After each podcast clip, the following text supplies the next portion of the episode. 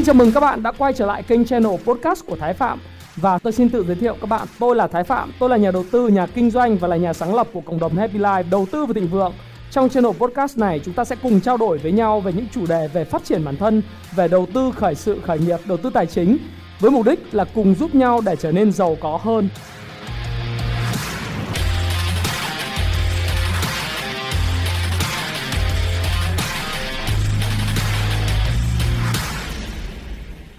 Hi, xin chào tất cả các bạn, chào mừng các bạn đã quay trở lại với channel của Thái Phạm. Vâng, ngày hôm nay tôi mặc áo đội tuyển Việt Nam bởi vì tối ngày hôm nay, đêm ngày hôm nay chính xác là không giờ, Việt Nam sẽ gặp Trung Quốc. Và tất cả những người hâm mộ bóng đá của đội tuyển quốc gia Việt Nam, chúng ta sẽ cùng tụ tập để mà cổ vũ cho đội tuyển của chúng ta à, có thể giành một kết quả thuận lợi trước đội tuyển bóng đá Trung Quốc vào hôm nào. Hy vọng điều đó xảy ra và tôi cũng có những phần quà rất đặc biệt cho các bạn khi các bạn xem cái video này. Video này chủ đề nó không phải là chủ đề về bóng đá, nó là chủ đề về những cái bài học về tiền bạc liên quan đến một bộ phim rất là nổi tiếng và đang gây tiếng vang gần đây, đó là Squid Game, trò chơi con mực. Tại sao tôi lại làm video này? À, một phần nó là cũng thấy rằng là cái video uh, những cái mối quan tâm của mọi người với lại cái phim trò chơi con mực Squid Game đang tăng rất là cao.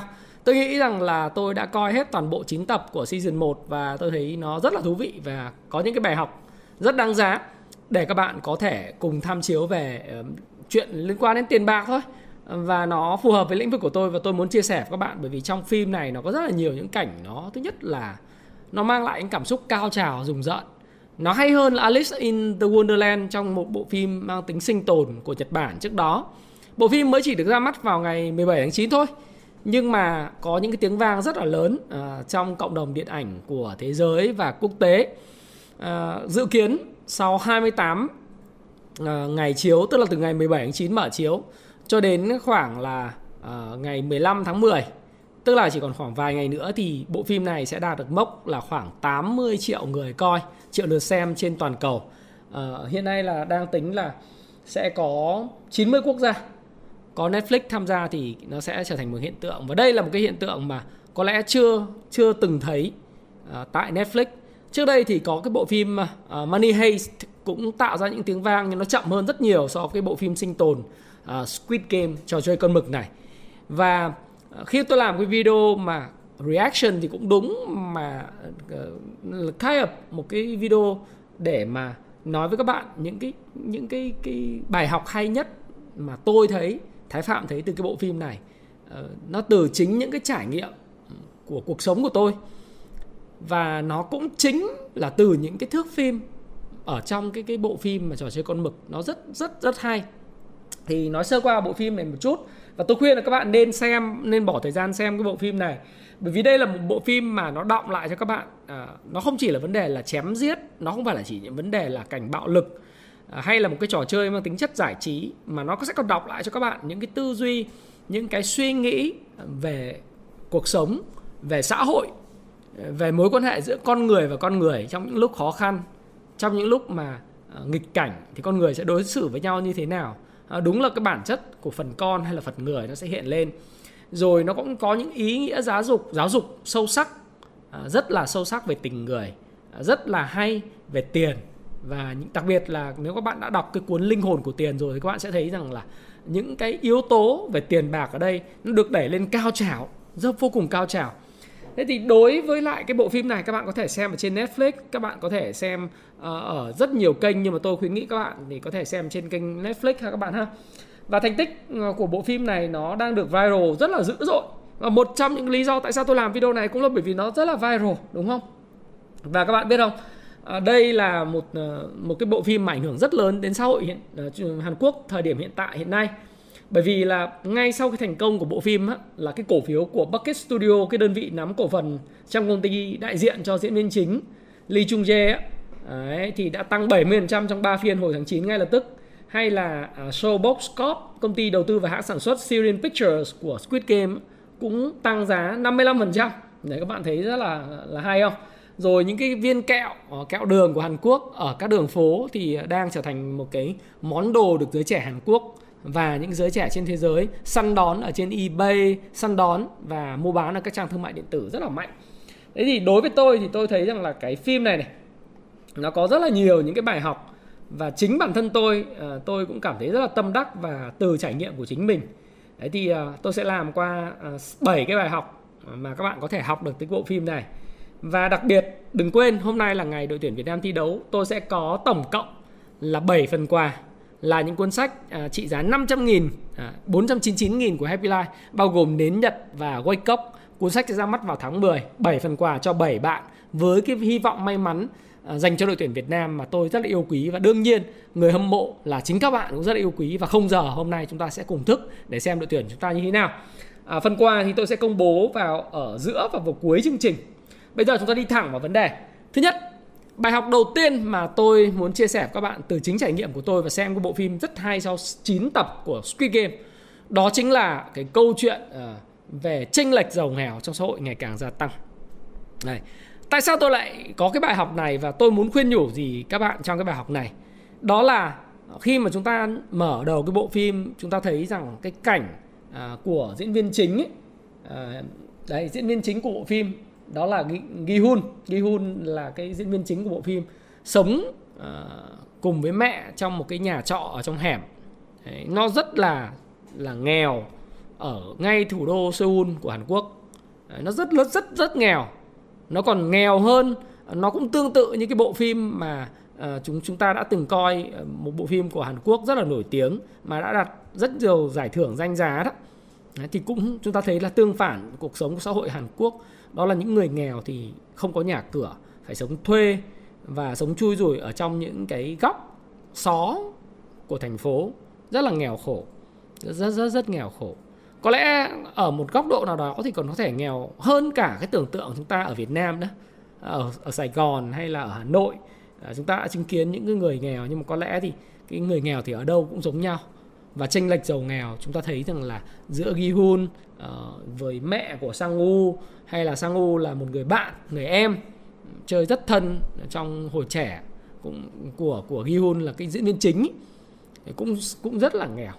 Và đặc biệt nó khắc sâu ấn tượng cho tôi là những cái cái thực tại về những cái phòng trọ, những cái nhà trọ cho thuê ở Hàn Quốc.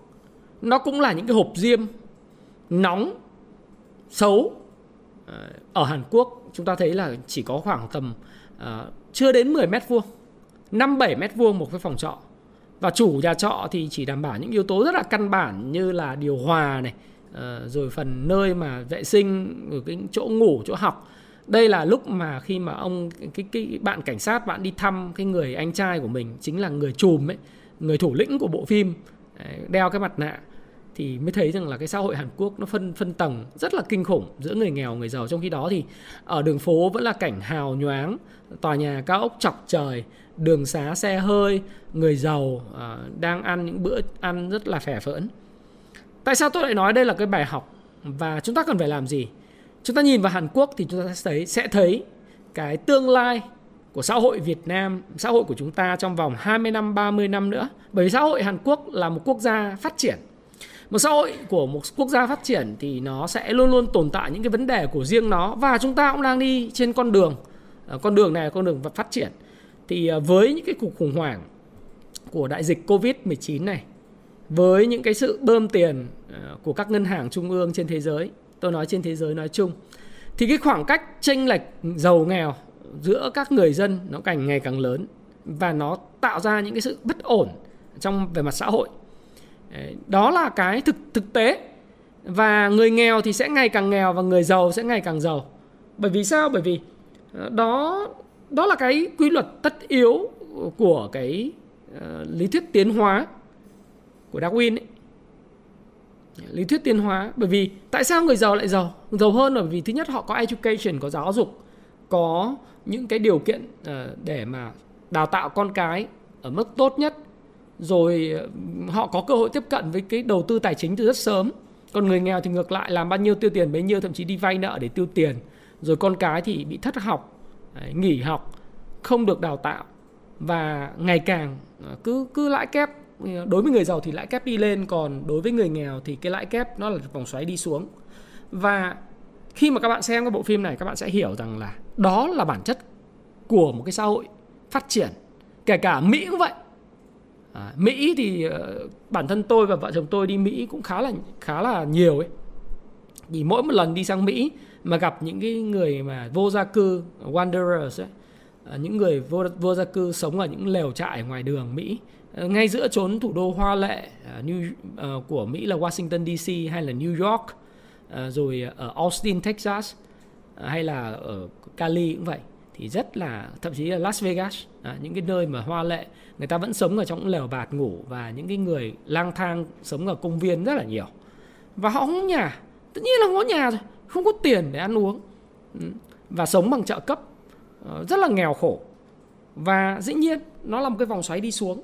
Thì khi mà nhìn vào quốc gia đang phát, đã phát triển như vậy, như Hàn Quốc và như Mỹ, thì chúng ta sẽ thấy rằng là đó là tương lai ba mươi năm nữa của cái xã hội phát triển Việt Nam. Nó giống như Thượng Hải, nó sẽ giống như Thâm Quyến, nó sẽ giống như Bắc Kinh, nó sẽ giống như bất cứ những thành phố nào lớn nhất trên thế giới. Và tôi tin thì chính phủ và chính quyền cũng có những cái cách để address cái vấn đề này, để, để mà uh, khắc phục vấn đề này. Nhưng mà về phía chúng ta, chúng ta đừng có chê trách gì chính quyền hay gì cả, mà đó là cái mà chúng ta sẽ thấy, đó là thực tế khách quan.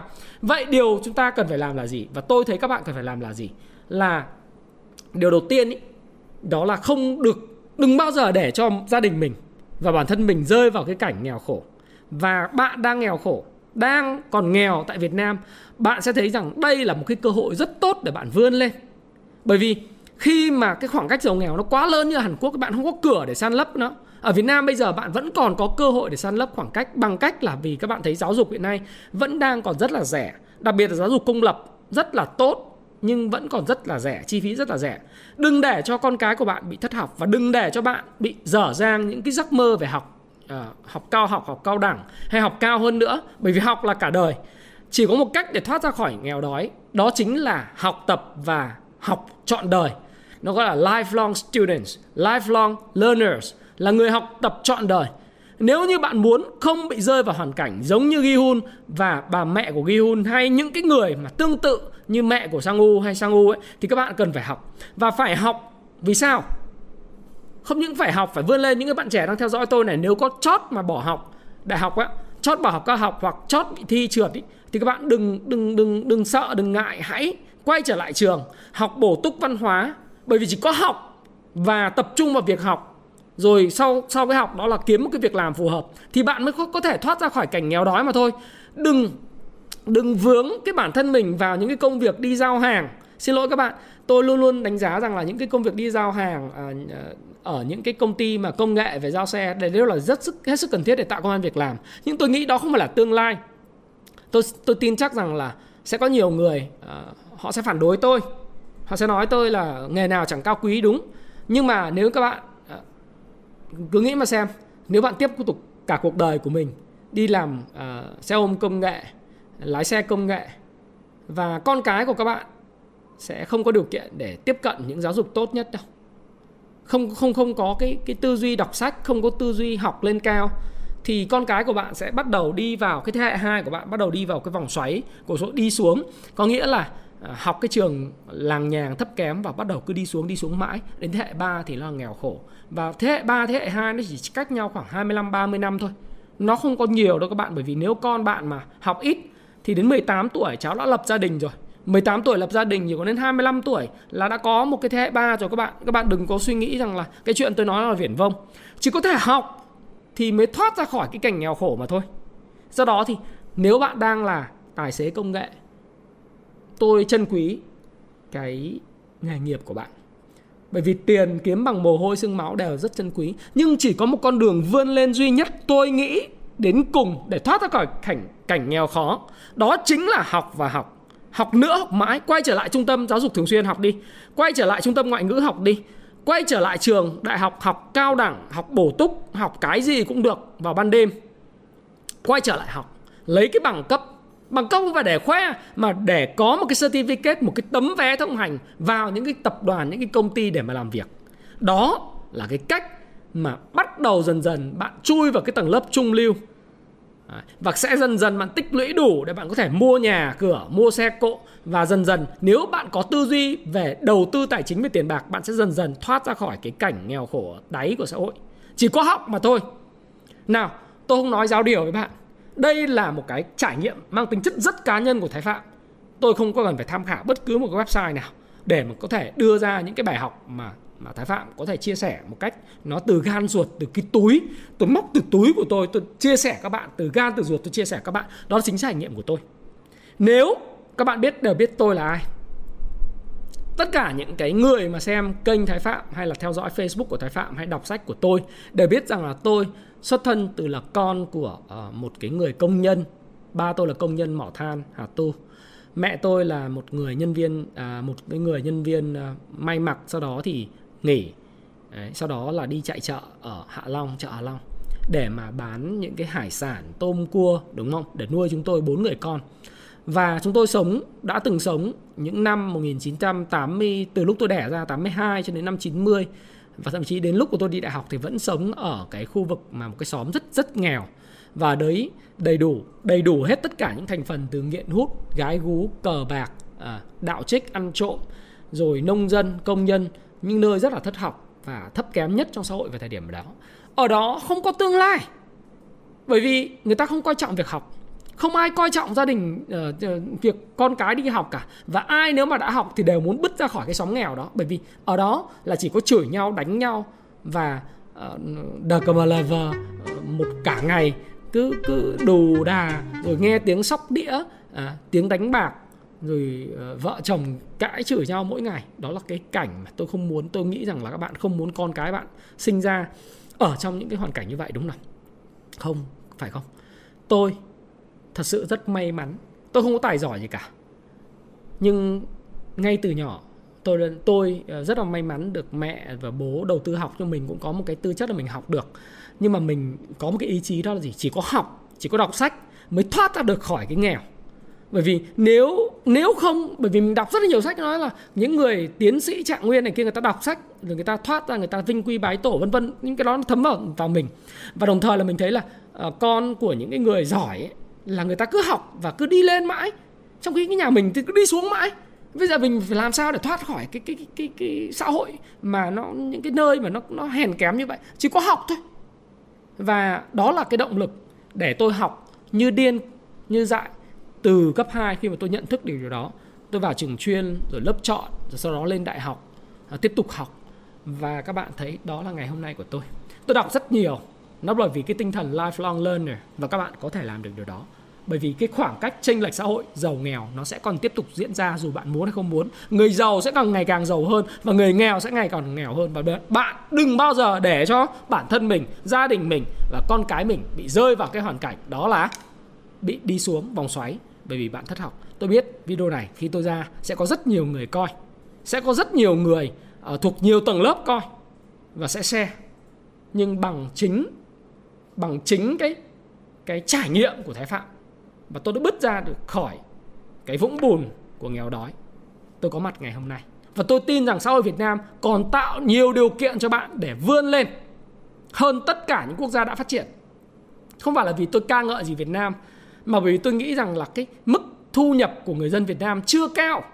Và những chi phí dành cho giáo dục còn chưa cao. Do đó nó còn là những cái tiền đề để bạn và con bạn tiếp tục bứt ra khỏi cái nền tảng của sự nghèo đói.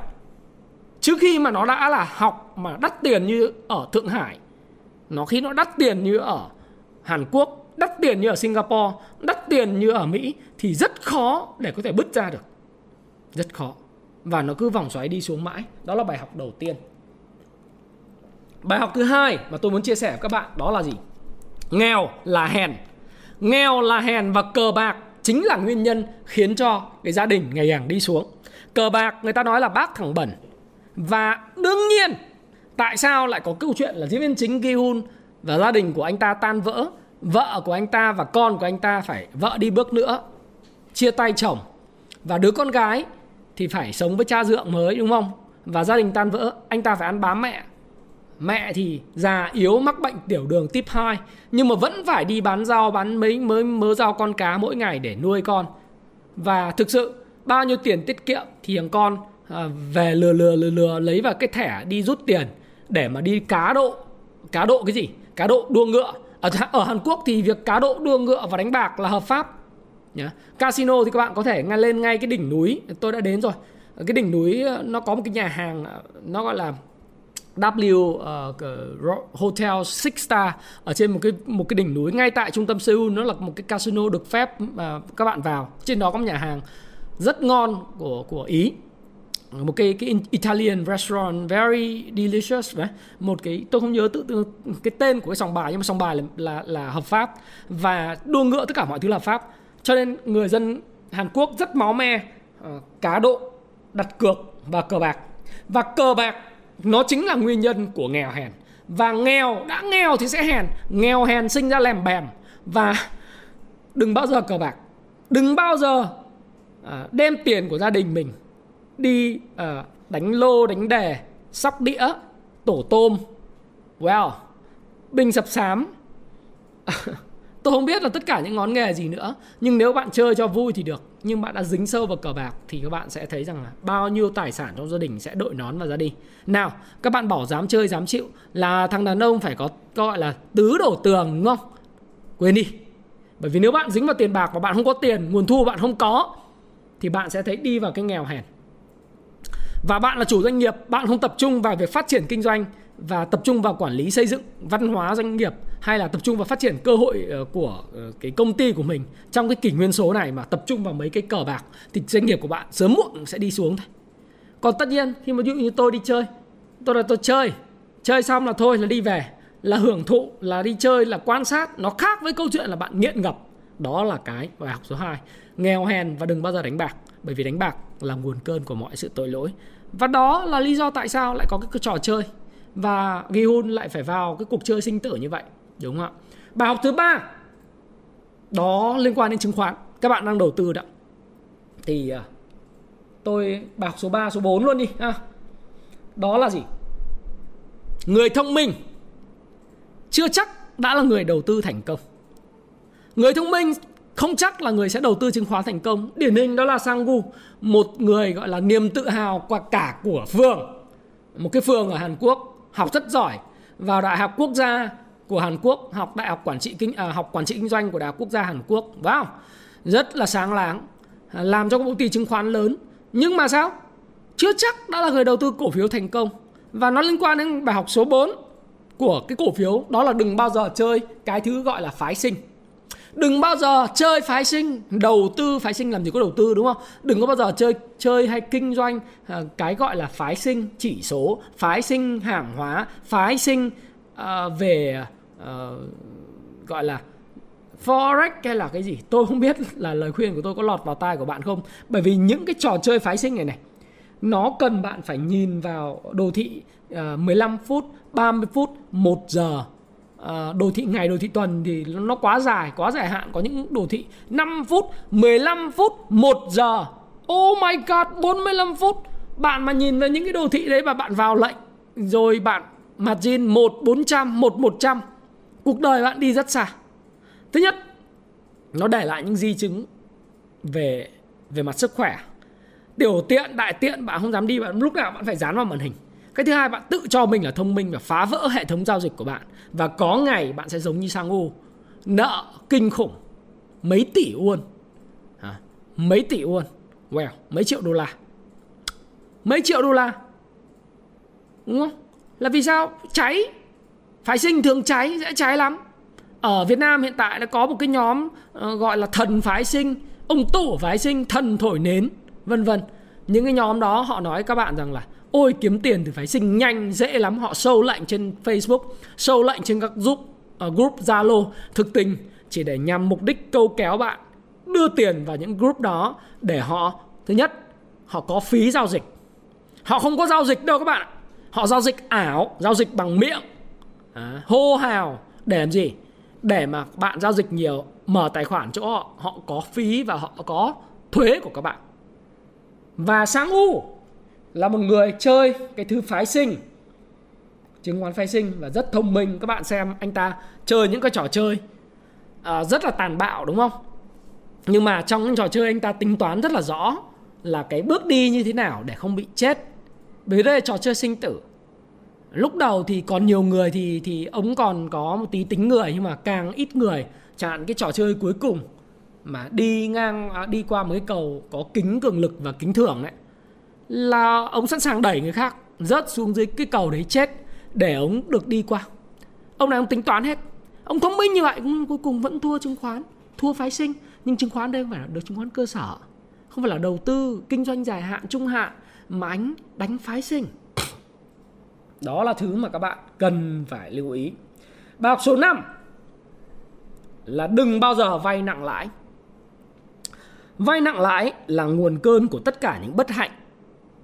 Đừng bao giờ vay nặng lãi, bởi vì vay nặng lãi giang hồ là lãi mẹ đẻ lãi con.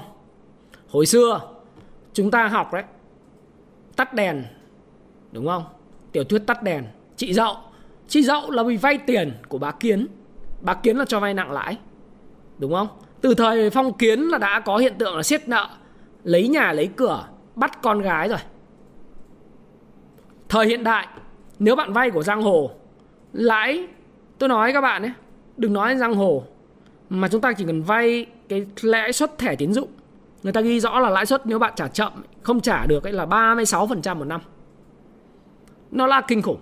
Nhưng lãi của giang hồ là gì? Là tính bằng một phẩy năm phần trăm một ngày. Bạn sẽ không chịu nổi cái lãi đấy đâu. Đó là cái mà tôi muốn các bạn hiểu. Và trong nhân vật trong bộ phim này này là cái anh uh, Gi-hun này, anh vay lãi giang hồ mấy triệu won. Không có trả, không trả được thì bây giờ làm sao? Giang hồ đến đòi, vào phòng vệ sinh đánh đập tàn bạo, và suýt nữa thì móc cả mắt, móc cả thận ra, đúng không nào? Nhưng mà cuối cùng là gì? Để đi kiếm tiền để trả nợ thì anh phải đi chơi cuộc chơi mà anh phải hy sinh, ký và từ bỏ thân thể. Nó quá dã man đi. Đấy, đấy là cái bài học số năm. Bài học số sáu là bài học mà tôi nghĩ liên quan đến nghịch cảnh.